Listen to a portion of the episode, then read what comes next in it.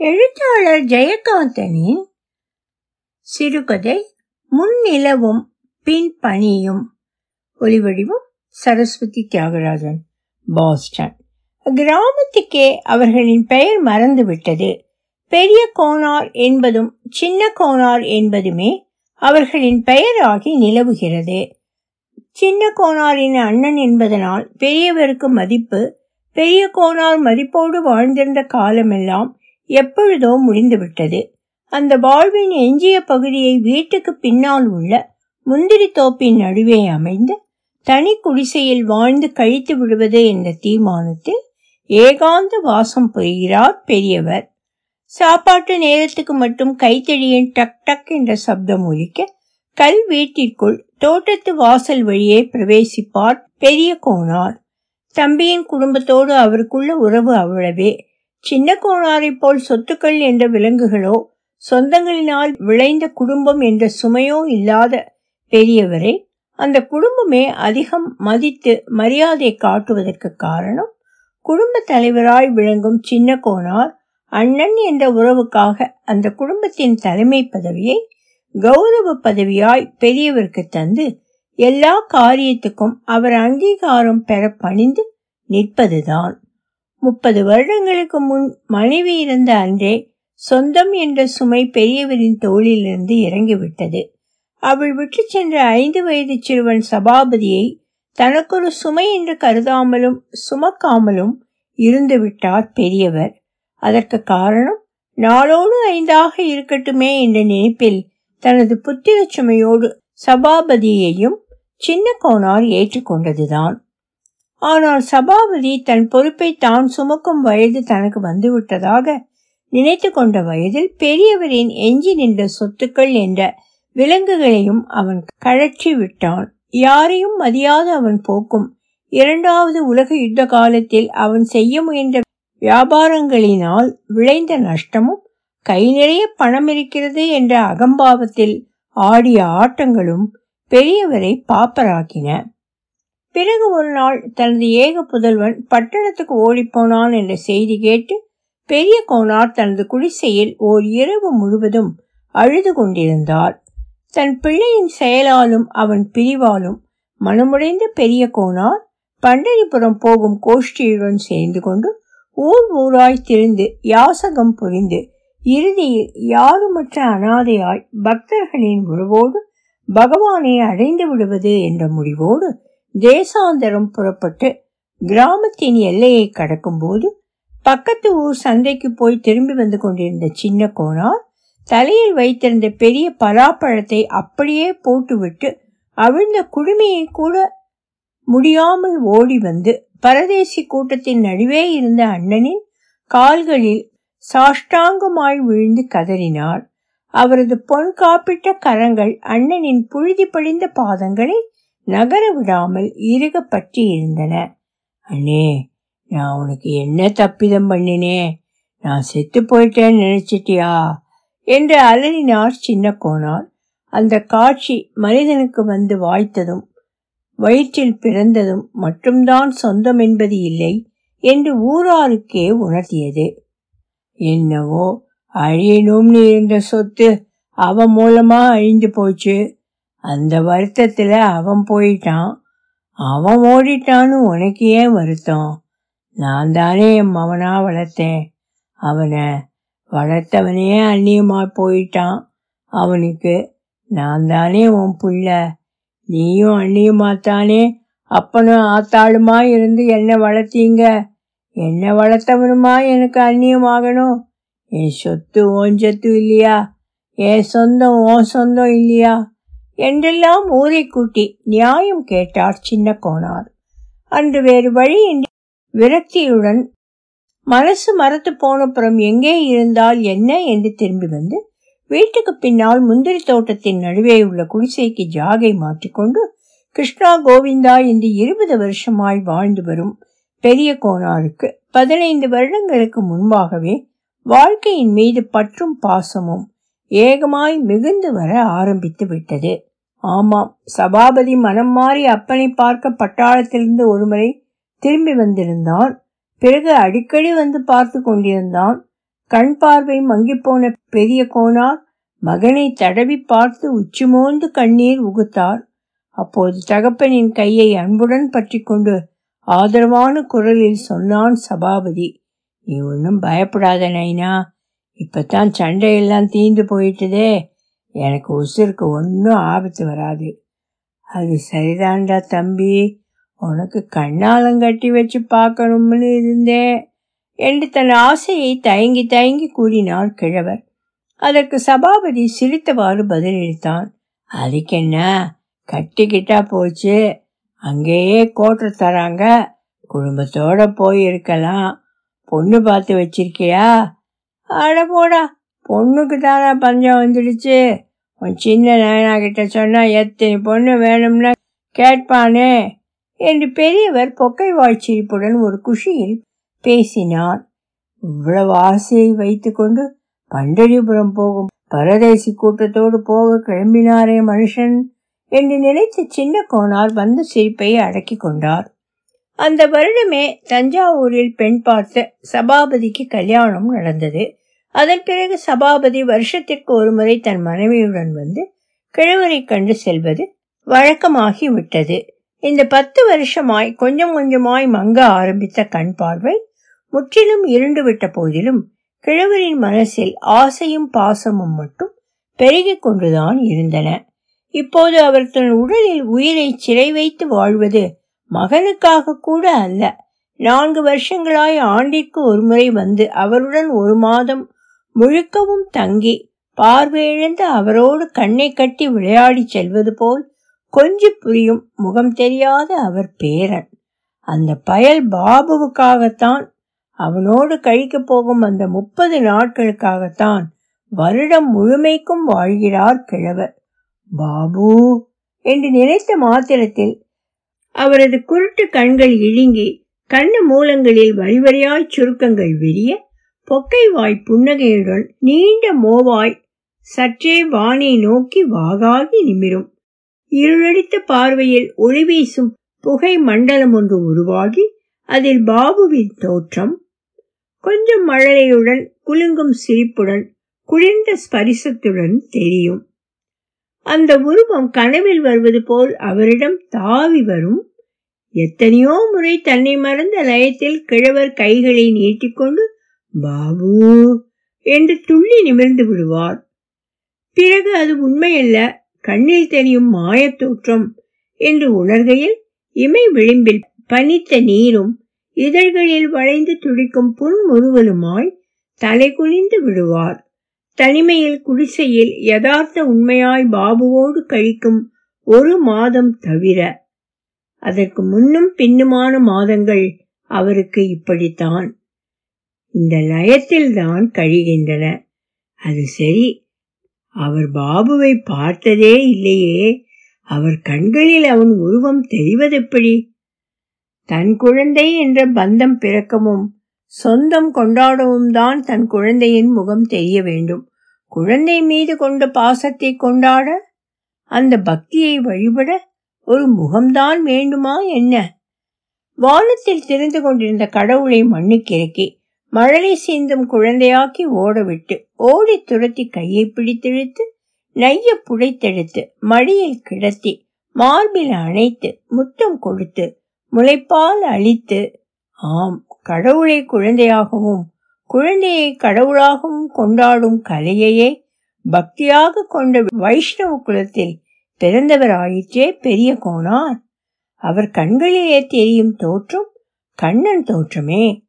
எனினும் அவர் வழிபடுவது பாபுவின் நினைவைத்தான். போன வருஷம் பாபு வந்திருந்த போது நன்றாக வளர்ந்திருந்தான். என்ன பேச்சு பேசுகிறான்? ஆனால் ஒரு வார்த்தையாவது கிழவருக்கு புரிய வேண்டுமே. அவன் ஹிந்தியில் அல்லவா பேசுகிறான்? ஒரு வார்த்தை கூட தமிழ் தெரியாமல் என்ன பிள்ளை வளர்ப்பு? என்று கிழவர் சில சமயம் மனம் சரிப்பார் இருந்தாலும் தன் பேரன் பேசுகிறான் என்பது முக்கியமே தவிர என்ன பாஷையாக இருந்தால் என்ன என்ற குதூகலத்துடன் அவனை பேச வைத்து ரசித்துக் கொண்டிருப்பார் பாபுவை போல் சுத்தமாய் உடை உடுத்தி காலில் ஷூ அணிந்து ஒரு பக்கம் அமைதியாய் உட்கார்ந்திருக்க இங்கே இருக்கும் இந்த பிள்ளைகளுக்கு தெரியுமா? தெரியவே தெரியாதாம். கிழவர் அப்படித்தான் சொல்லுவார். தன் குடிசைக்கு மட்டும் அவரை தனியே அழைத்து வருவார். அவனை தனியே அழைத்து வருவார்.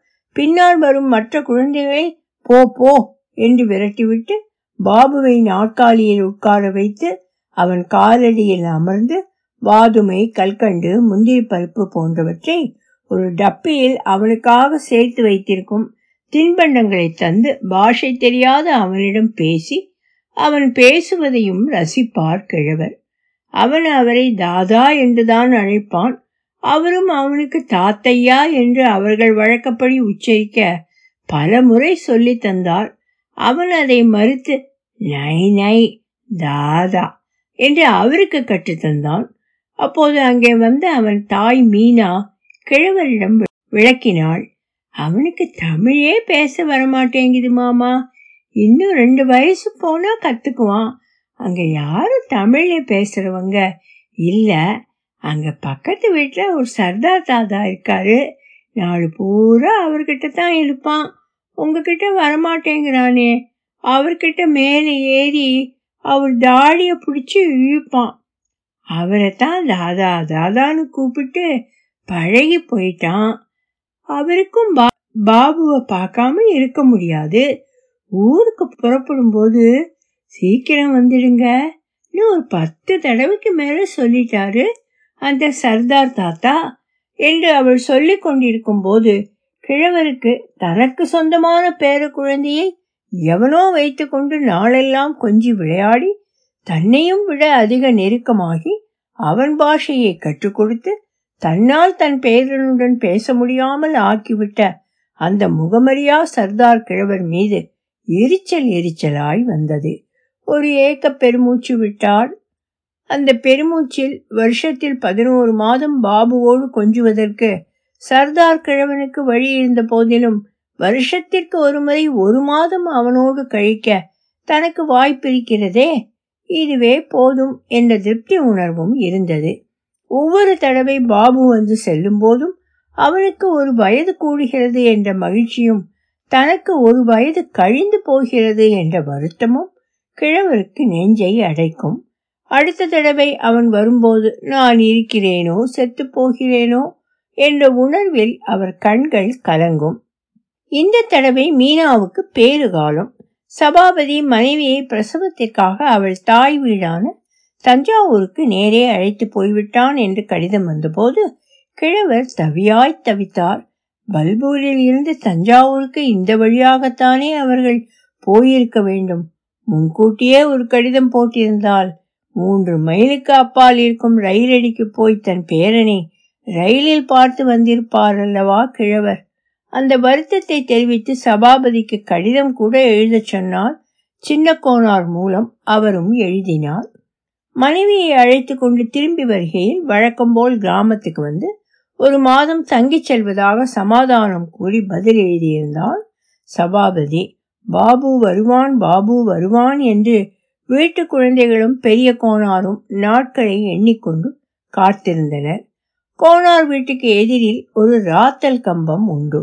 ராத்தல் கம்பம் என்றால் சீமை எண்ணெயை குடித்த போதையில் சிவந்த கண்களுடன் இரவெல்லாம் தெருவை காவல் புரியும் அசல் பட்டிக்காட்டு ராத்தல் கம்பம்தான்.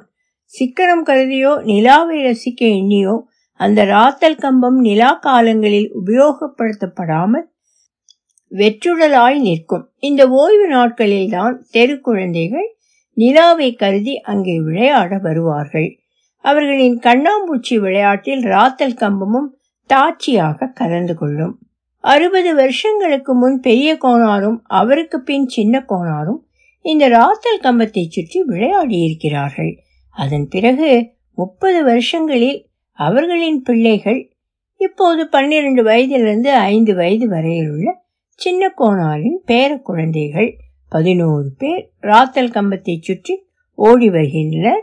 ஒரே ஆரவாரம் சிரிப்பு கூச்சல்.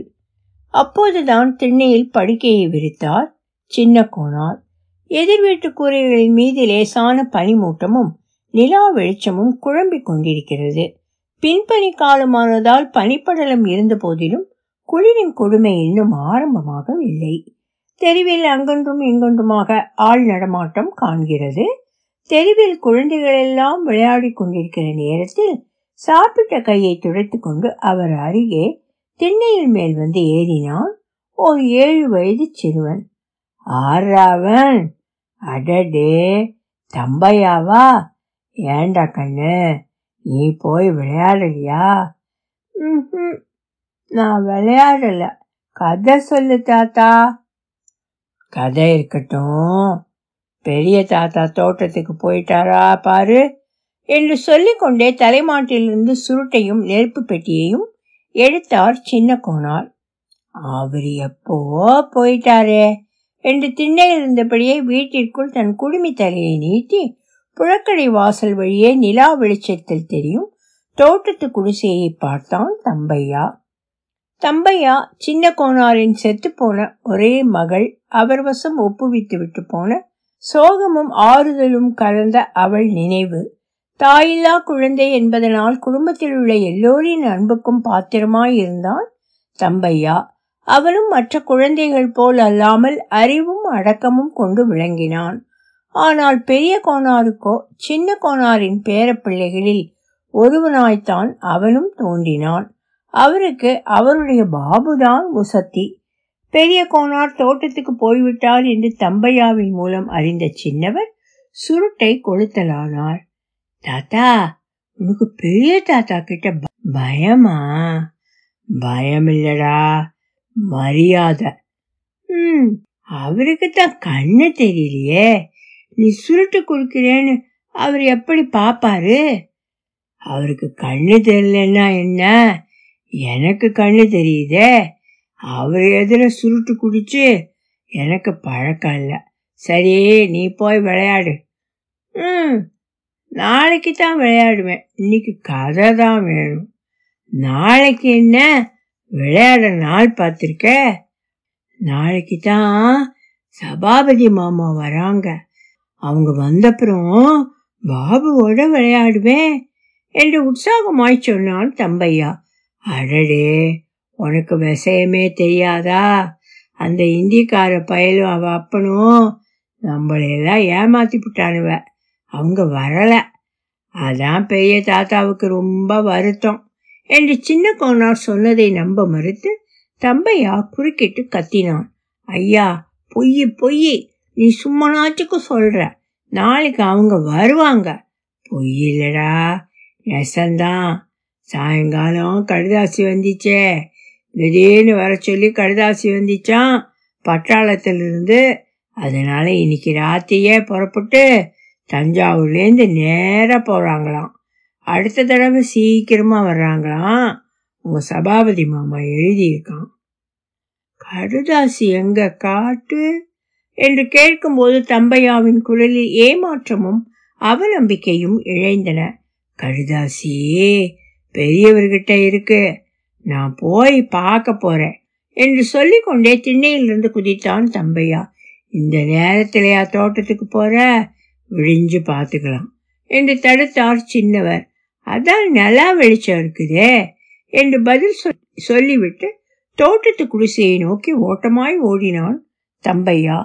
தம்பையா பெரிய கோனாரை தேடி தோட்டத்துக்கு குடிசை அருகே வந்தபோது குடிசையின் முன் சருகுகளை எரித்து தீயில் குளிர் காய்ந்தவாறு நெருப்பில் சுட்ட முந்திரி கொட்டைகளை சிறிய இரும்புலுக்கையால் தட்டி கொண்டிருந்தார் கிழவர். கிழவரின் எதிரில் வந்து இடுப்பில் கையூன்றி கொண்டு தன்னை அவர் கவனிக்கிறாரா? என்று பார்ப்பவன் போல் மௌனமாய் நின்றான் தம்பையா. கிழவர் முகம் நிமிர்த்தி தம்பையாவுக்கு நேரே விழித்திறந்து பார்த்தார்.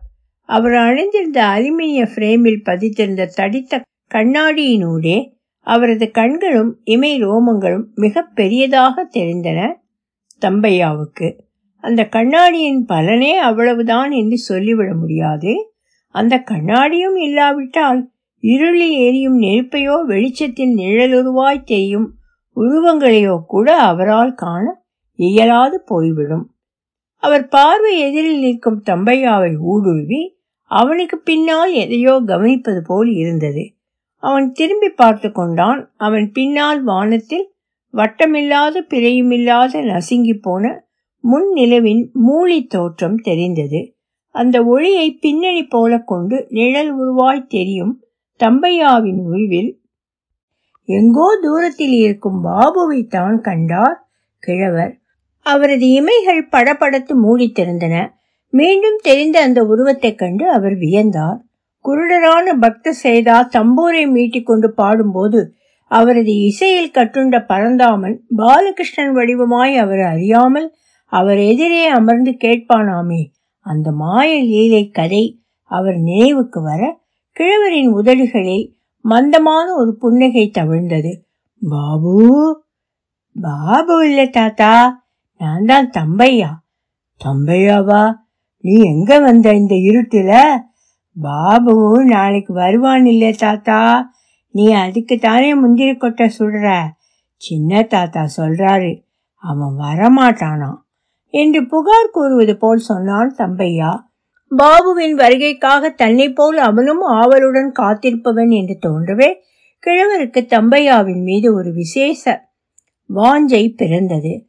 ஆமாண்டா பையலே அவன் அப்பா அவசரமா திரும்பி போறானா? அதனால வரல என்று கூறியதும் தம்பையாவின் முகம் வாடி போயிற்று அவன் பதில் பேசாமல் மௌனமாய் நிற்பதில் உள்ள சோகத்தை கிழவர் உணர்ந்தார். பின்ன ஏன் தாத்தா நீ இந்த நேரத்துல முந்திரி கொட்டை சுடுற? என்று வதங்கிய குரலில் கேட்டான் தம்பையா. முகமெல்லாம் மலர விளைந்த சிரிப்புடன் தலையாட்டி கொண்டு சொன்னார் கிழவர். அவன் நம்மள ஏமாத்த பார்த்தாலும் நான் விடுவேனா? ஸ்டேஷன்ல போய் பார்த்துட்டு வர போறேனே. அதுக்கு தான் இது. அந்த பாபு பயலுக்கு முந்திரி பருப்புன்னா உசுறு. ரயில் நம்ம ஊருக்கு விடிய காலையில் வருது. அதனால தான் இப்போவே சொல்கிறேன் உட்காரு நீயும் உரி. என்று சுட்டு மேலோடு தீய்ந்த முந்திரி கொட்டைகளை தம்பையாவின் முன் தள்ளினார் கிழவர். தம்பையாவும் அவர் எதிரே உட்கார்ந்து முந்திரி கொட்டைகளை தட்டி உரிக்க ஆரம்பித்தான். திடீரென்று கிழவர் என்ன நினைத்தாரோ தம்பையாவின் கையை பிடித்தார். அவன் கைகள் உரித்து கொண்டுதான் இருந்தன என்று நிச்சயமானதும் சொன்னார். நீ நல்ல பையனாச்சே. கொட்டை கொஞ்சமாக தான் இருக்கு. நீ திங்காத. நாம் தான் இங்கே நிறைய திங்குறோமே. பாபுவுக்கு தான் அந்த ஊரில். இது கிடைக்கவே கிடைக்காது. நீ தான் நல்லவனாச்சே. இந்த கண்ணுசாமி தான் திருட்டு பைய. உருக்கிறேன்னு வந்து திருடி தும்மா என்று தம்பையாவை தாஜா செய்வதற்காக சின்ன கோணாளின் பேரன்களில் ஒருவனை திட்டினார். எனக்கு வேண்டாம் தாத்தா. கண்ணுசாமி என்னை பார்க்க வச்சு நிறைய தின்னான். அதனால தான் அவனுக்கு வயிற்று வலி வந்து வயிறே சரியா இல்லை சாயங்காலம் கூட பாட்டி அவனுக்கு கஷாயம் கொடுத்திச்சே என்று சொல்லிக்கொண்டே இருந்தவன் உரித்து வைத்த பருப்பு வெள்ளை வெள்ளையர் என்று விக்னம் இல்லாமல் முழுசாகவும் பெரிசாகவும் இருப்பதைக் கண்டு திடீரென்று கேட்டான். ஏன் தாத்தா இதையெல்லாம் நீ பாபுக்காகன்னு பார்த்து பார்த்து பொறுக்கி வச்சியா? எல்லாம் பெருசு பெருசாக இருக்கேன் ஆமாம் நிறைய வச்சிருந்தேன். கண்ணுசாமி வந்து நான் இல்லாத சமயத்தில் திருடிக்கிட்டு போயிட்டான். என்று சொல்லும்போதே தான் ரொம்ப அல்பத்தனமாய் தம்பையாவையும் திருடுவானோ என்று சந்தேகப்பட்டதற்காக வருத்தமுற்ற கிழவர் குழைவுடன் சொன்னார் பரவாயில்ல நீ ரெண்டு எடுத்துக்கடா. பாபுவுக்கு தான் இவ்வளவு இருக்கே. அப்படியே உள்ளே போய் மாடத்தில் ஒரு டப்பா இருக்கு. அதை கொண்டாந்து இந்த பருப்பை எல்லாம் அதுக்குள்ளே அள்ளி போடு என்றார். தம்பையாவுக்கு ஒன்றும் புரியவில்லை. முதலில் அவரை தின்னக்கூடாது என்று எச்சரித்துவிட்டு இப்பொழுது தின்னு சொல்லி வற்புறுத்துவது ஏன்? என்று ஒரு வினாடி யோசித்தான். யோசித்து கொண்டே உள்ளே போனான். அந்த டப்பாவை கொண்டு வந்து எல்லாவற்றையும் அள்ளி வைத்தான். பிறகு கையில் ஒரு முந்திரி பருப்பை எடுத்து வைத்துக்கொண்டு கேட்டான். ஏன் தாத்தா என்ன திங்க சொல்ற? இல்லாட்டி பாபுவுக்கு நாளைக்கு வயிற்ற வலிக்குமில்ல? என்று பாபுவுக்கு வயிற்று வலி வராமல் இருப்பதற்காக தின்பவன் மாதிரி ஒன்றை எடுத்து வாயில் போட்டுக்கொண்டான் தம்பையா. கிழவர் தம்பையாவை தலை நிமிர்த்தி பார்த்தார். இவ்வளவு அறிவும் நல்ல குணமும் அமைந்த தம்பையா. தாயில்லா குழந்தை என்ற எண்ணமும் செத்துப்போன அவளைப் போலவே அறிவும் குணமும் மிகுந்த அவனது தாயின் முகமும். இத்தனை காலம் இவனை பற்றிய சிந்தனையே இல்லாமல் மற்ற குழந்தைகளில் ஒன்றாகவே கருதி இவனையும் தான் விரட்டி எடுத்த பாவனையும் தாயற்ற குழந்தையை விரட்டிவிட்டு தன் பேரன் என்பதால் பாபுவை இழுத்து வைத்து சீராட்டிய குற்ற உணர்வும் அவரது நினைவில் கவிந்து கிழவரின் குருட்டு விழிகள் கலங்கின. எதிரில் நின்ற தம்பையாவை இழுத்து தோளோடு அணைத்து கொண்டார். அவர் உதடுகள் அழுகையால் துடித்தன. அவன் முதுகுக்கு பின்னால் கண்ணாடியின் இடைவெளியினூடே விரல் நுழைத்து இமை விளிம்பில் துளித்த கண்ணீரை துடைத்து கொண்டு பாசம் நெஞ்சில் அடைக்க உங்க அம்மா மாதிரி நீயும் ரொம்ப புத்திசாலியா இருக்க. பாவம் அவதாய் இருந்து அனுபவிக்க கொடுத்து வைக்கல. நீ நல்லா படிக்கிறியா? நல்லா படித்து கெட்டிக்காரன் ஆகணும் என்று தொடர்பில்லாத வாக்கியங்களை சிந்தினார். அவர் கழுத்தை நெருடியவாறு வாயிலிருந்த முந்திரி பறிப்பை கன்னத்தில் ஒதுக்கி கொண்டு தாத்தா தாத்தா என்று கொஞ்சுகின்ற குரலில் அழைத்தான் தம்பையா என்னடா வேணும்? நானும் உன் கூட ஸ்டேஷனுக்கு வரேன் தாத்தா. பாபுவை பார்க்கறதுக்கு என்று கெஞ்சினான். விடிய காலம்பர வண்டிக்கு நான் இருட்டோடு எந்திரிச்சு போவனே. நீ எந்திரிப்பியா? இருட்டிலே எனக்கு பழக்கம். தடவிக்கிட்டே போயிடுவேன். உன்னை எப்படி கூட்டிட்டு போறது? என்று தயங்கினார் கிழவர். நீ கூட எதுக்கு தாத்தா? இருட்டில் போகணும் ராந்தல் விளக்கு கொளுத்தி என் கையில் கொடு. நான் விளக்க எடுத்துக்கிட்டு முன்னால் நடக்கிறேன். நீ என் கையை பிடிச்சிக்கிட்டு வந்துடு என்று மாற்று யோசனை கூறினான் தம்பையா. ஆ கெட்டிக்காரன் தாண்டா நீ. சரி அப்ப நேரத்தோட போய் படு. விடிய காலையில வந்து எழுப்புறேன் நான் இங்கே தான் படுத்துக்குவேன். அங்கே தேடுவாங்களே. சின்ன தாத்தா கிட்ட சொல்லிட்டு தான் வந்தேன். சரி கைத்து கட்டில் மேலே படுக்க இருக்கு. அதுலேருந்து ஒரு சமுக்காலத்தையும் வெத்தலைப்பட்டியும் எடுத்து கொடுத்துட்டு கட்டிலில் படுக்கையை விரித்து நீ படுத்துக்க என்று கிழவர் சொன்னதும் முக் ஜமுக்காலத்தை எடுத்து அவருக்கு படுக்கை விரித்த பின் கயிற்று கட்டிலில் ஏறி படுத்து கொண்டான் தம்பையா. கிழவர் இரும்பொருளில் டொக் டொக் என்று வெற்றிலையை இடிக்க ஆரம்பித்தார். நடுச்சாமம் கழிந்து முதல் கோழி கூவியவுடனே பெரிய கோணார் ரயில் இடிக்கு புறப்பட ஆயத்தமாகி தம்பையாவையும் எழுப்பினார். தம்பையா குதூகலத்துடன் கண் விழித்து கயிற்று கட்டிலிருந்து துள்ளி எழுந்து ஏன் தாத்தா நாய் ஆயிடுச்சா? என்று கண்களை கசக்கி கொண்டான். இப்பவே புறப்பட்டாதான் நேரம் சரியா இருக்கும். வெளியில தொட்டில தண்ணி வச்சிருக்கேன். போய் முகத்தை கழுவிக்க. என்றதும் தம்பையா குடிசை கதவை திறந்து கொண்டு வெளியே வந்தான். அப்பா என்று பற்களை கடித்து மார்பின் மீது சட்டையை இழுத்து மூடிக்கொண்டு நடுங்கினான். தம்பையா வெளியே எதிரில் இருக்கும் மரங்கள் கூட தெரியாமல் பனிப்படலம் கனத்து பரவி பார்வையை மறைத்தது. தாத்தா ஒரே பனி குளிருது என்று குரல் நடுங்க கூறினான் தம்பையா. தாத்தா குடிசைக்குள் விளக்கு வெளிச்சத்தில் கிருஷ்ணன் படத்திற்கு எதிரே அமர்ந்து உள்ளங்கையில் திருமண்ணை குழைத்து நாமம் இட்டுக்கொண்டே சிரித்தார்.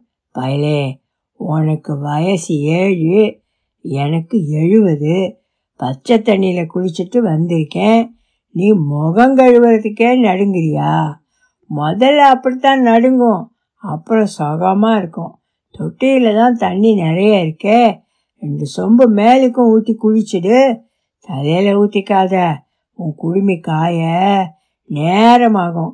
சீக்கிரம் நாழியாவது என்று அவசரப்படுத்தவே தம்பையா சட்டையையும் நிஜானையும் அவிழ்த்தெறிந்து விட்டு ஒரே பாய்ச்சலாக தொட்டி அருகே ஓடினான்.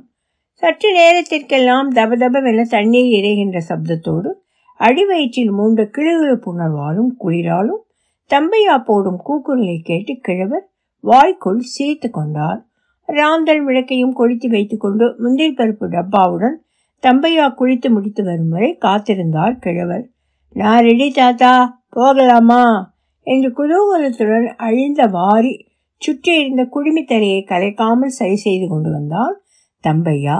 ராந்தலை தம்பையாவிடம் கொடுத்துவிட்டு ஒரு கையில் முந்திரி பருப்பு டப்பாவும் இன்னொரு கையில் தடியுமாக புறப்பட்டு குடிசை கதவை சாத்தும் போது என்னவோ நினைத்து தம்பையா இதை கொஞ்சம் புடி வர்றேன் என்று சொல்லிவிட்டு போனார் பிறகு வெளியில் வந்தபோது தம்பையாவிடம் ஒரு நாணயத்தை தந்து இது ஒரு ரூபா தானே என்று கேட்டார்.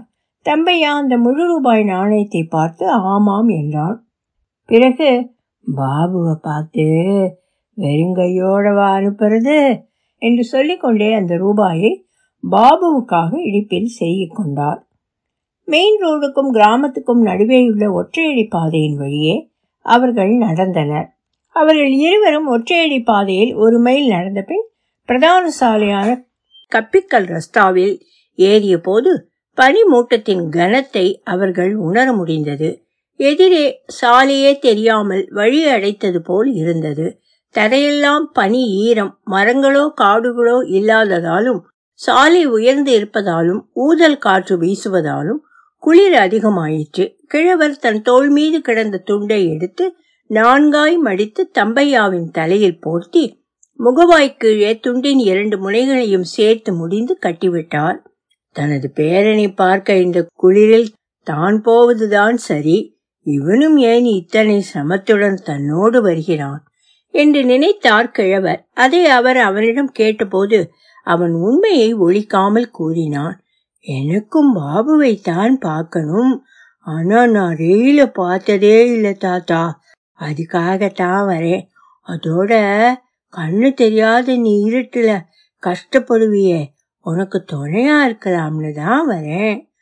தம்பையா பேசும் ஒவ்வொரு சமயமும் கிழவருக்கு அவன் மீது உண்டான அன்பின் பிடிப்பு வலுவுற்றது. அந்த நெடிய சாலையில் இரண்டு மைல் தூரம் நடந்த பின் ரயில் வருவதற்கு ஒரு மணி நேரத்திற்கு முன்பாகவே இருள் விலகுவதற்குள்ளாக அவர்கள் இருவரும் அந்த சிறிய ரயில்வே ஸ்டேஷனை வந்தடைந்தனர். அவர்கள் வந்த நேரத்தில் ரயில்வே ஸ்டேஷனில் ஒரு ஜீவன் இல்லை. ஹோவென்ற தனிமையும் பனி கவிந்த விடியக்காலை இருளும் இதுவரை பார்த்திராத அந்த பிரதேசமும் தம்பையாவுக்கு மனதுக்குள் ஒரு திகிலை கிளப்பிற்று. அவன் தாத்தாவின் கைகளை இறுக பற்றி கொண்டான். அவர்கள் இருவரும் ஸ்டேஷனுக்குள் கிடந்த ஒரு பெஞ்சின் மீது முழங்கால்களை கட்டிக்கொண்டு அமர்ந்தனர். கிழவர் குளிருக்கு இதமாய் இழுப்பு வேட்டியை அவிழ்த்து உடல் முழுவதும் போர்த்தி கொண்டார். சட்டையில்லாத உடம்பு எவ்வளவு நேரம் குளிரை தாங்கும்? வெகு நேரத்துக்கு பின் போர்ட்டர் வந்து மணியடித்தான். திடீரென்று மணியோசை கேட்டு திடுக்கிட்டான் தம்பையா. கிழவர் சிரித்து கொண்டே அடுத்த ஸ்டேஷன்லேருந்து வண்டி புறப்பட்டுடுத்து வா அங்க போகலாம் என்று தம்பையாவை அழைத்து கொண்டு பிளாட்ஃபாரத்துக்கு வந்தார் அவர்களுக்கு முன்பாக அங்கே மூன்று நான்கு கிராமத்து பிரயாணிகள் நின்றிருந்தனர். இப்போது பனியை தவிர இருள் முற்றாகவே விலகிவிட்டது. கிழவர் பக்கத்தில் இருக்கும் மனிதர்களின் முகத்தை உற்று கவனித்து போர்ட்டரிடம் வண்டி இங்கே எம்மா நாழி நிற்கும் என்று கேட்டார். இன்னா ஒரு நிமிஷம் இல்லாட்டி ஒன்னரை நிமிஷம் என்று பதிலளித்தான் போட்டேன் ம் இந்த தடவை நமக்கு கிடைச்சது ஒன்னரை நிமிஷம்தான் என்று எண்ணிய பெரிய கோணாருக்கு வருஷம் பூராவும் பாபுவோடு கொஞ்ச போகும் அந்த முகம் தெரியாத சர்தார் கிழவனின் ஞாபகம் வந்தது. சீச்சி இதுக்கு போய் பொறாமப்படலாமா? பாவம் அந்த சர்தார் கிழவன் நம்ம மாதிரி எந்த ஊர்ல தம் பேரனை விட்டுட்டு வந்து நம்ம பாபுவை கொஞ்சம் திருப்தி பட போறானோ? என்று முதல் முறையாக சிந்தித்து பார்த்தார் பெரிய கோனார். அப்போது பனிப்படலத்தை ஊடுருவி கொண்டு தூரத்திலிருந்து ஒளிக்கதிர்கள் கிழவரின் கண்களில் வீசின லே தம்பையா வண்டி வந்துட்டுது. நீ இந்த கடைசியில போய் நில்லு. வண்டி வந்த உடனே ஒவ்வொரு பொட்டியா பார்த்துக்கிட்டே ஓடியா. நான் இங்கேருந்து இன்ஜின் வரைக்கும் ஓடி பார்க்குறேன்.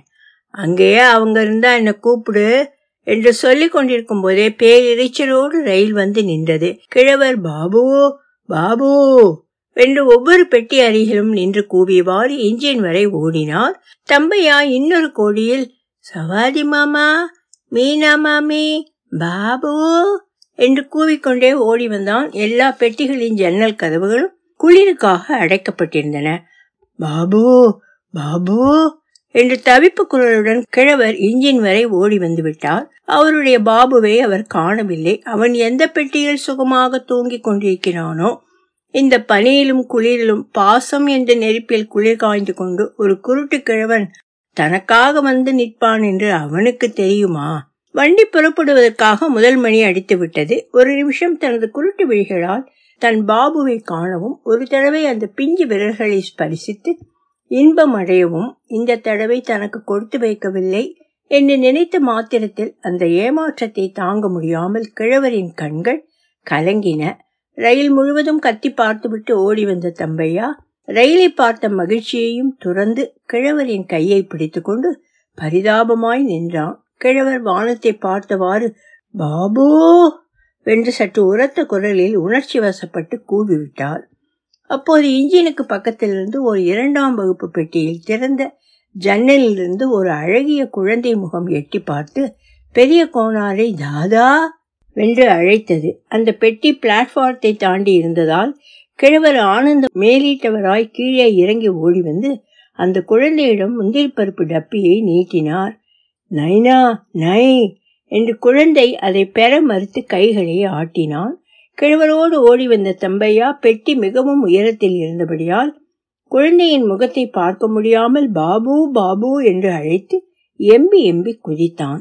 கிழவர் டப்பியை திறந்து உனக்கு பிடிக்குமே முந்திரி பருப்பு என்று திறந்து காட்டினார். குழந்தைய முந்திரி பருப்பை கண்டதும் டப்பியில் கைவிட்டு அள்ளினான். எல்லாம் உனக்குத்தான் என்று டப்பியை அவனிடம் கொடுத்தார் கிழவர். அப்பொழுது வண்டிக்குள் இருந்து முக்காடிட்ட தூள சரீரமான ஒரு வடநாட்டு பெண்ணின் முகம் கோன்! என்றவாறு வெளிப்பட்டது. கிழவனையும் குழந்தையையும் பார்த்தபோது யாரோ கிழவன் தன் குழந்தைக்கு அன்புடன் தந்திருக்கிறான் என்ற நன்றி உணர்வில் அவள் புன்முறுவல் பூத்தாள். இரண்டாவது மணியும் ஒலித்தது. இஞ்சின் கூவென்று கூவி புறப்பட ஆயத்தப்படுகையில் அந்த வடநாட்டு தாய் தன் குழந்தையிடம் சொன்னாள் தாதாக்கே கே நமஸ்தே கரோ பேட்டா குழந்தை கிழவரை பார்த்து நமஸ்தே தாதா என்று வணங்கினான். கிழவரும் பாசத்தால் உணர்வால் நடுங்கும் கைகளை குவித்து அவனுக்கு புரியும்படி நமஸ்தே பாபு என்று வணங்கினார். அப்போது வண்டி நகர்ந்தது. வண்டி நகர்ந்த போதுதான் அவருக்கு திடீரென்று நினைவு வர இடுப்பிலிருந்து ஒரு ரூபாய் நாணயத்தை அவசர அவசரமாய் எடுத்து கொண்டோடி குழந்தையிடம் நீட்டினார் அதை கண்டு அந்த வடநாட்டு பெண்மணிக்கு எங்கோ தூரத்தில் பிரிந்திருக்கும் தன் கிழத்தந்தையின் நினைவு வந்ததோ அவள் கண்கள் கலங்கின. கலங்கிய கண்களுடன் தன் மகனிடம் கிழவர் தரும் ரூபாயை வாங்கிக் கொள்ளும்படி ஹிந்தியில் கூறினாள். சிறுவனும் அதை பெற்றுக்கொண்டு கிழவரை நோக்கி கரம் அசைத்தான் வண்டி விரைந்தது. சபாபதி தூங்குறானா மீனா? எழுந்ததும் சொல்லு என்று கிழவர் கூறியது அவர்கள் காதில் விழுந்திருக்காது. வண்டி மறையும் வரை தம்பையாவும் கிழவரும் பிளாட்பாரத்தில் நின்றிருந்தனர். கிழவர் கண்களில் வழிந்த கண்ணீரை துடைத்து விட்டு கொண்டு ஒரு நிம்மதி உணர்வில் சிரித்தார்.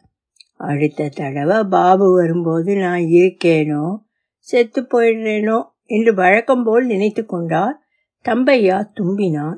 இதென்ன அபசகுணம் மாதிரி தும்முகிறானே?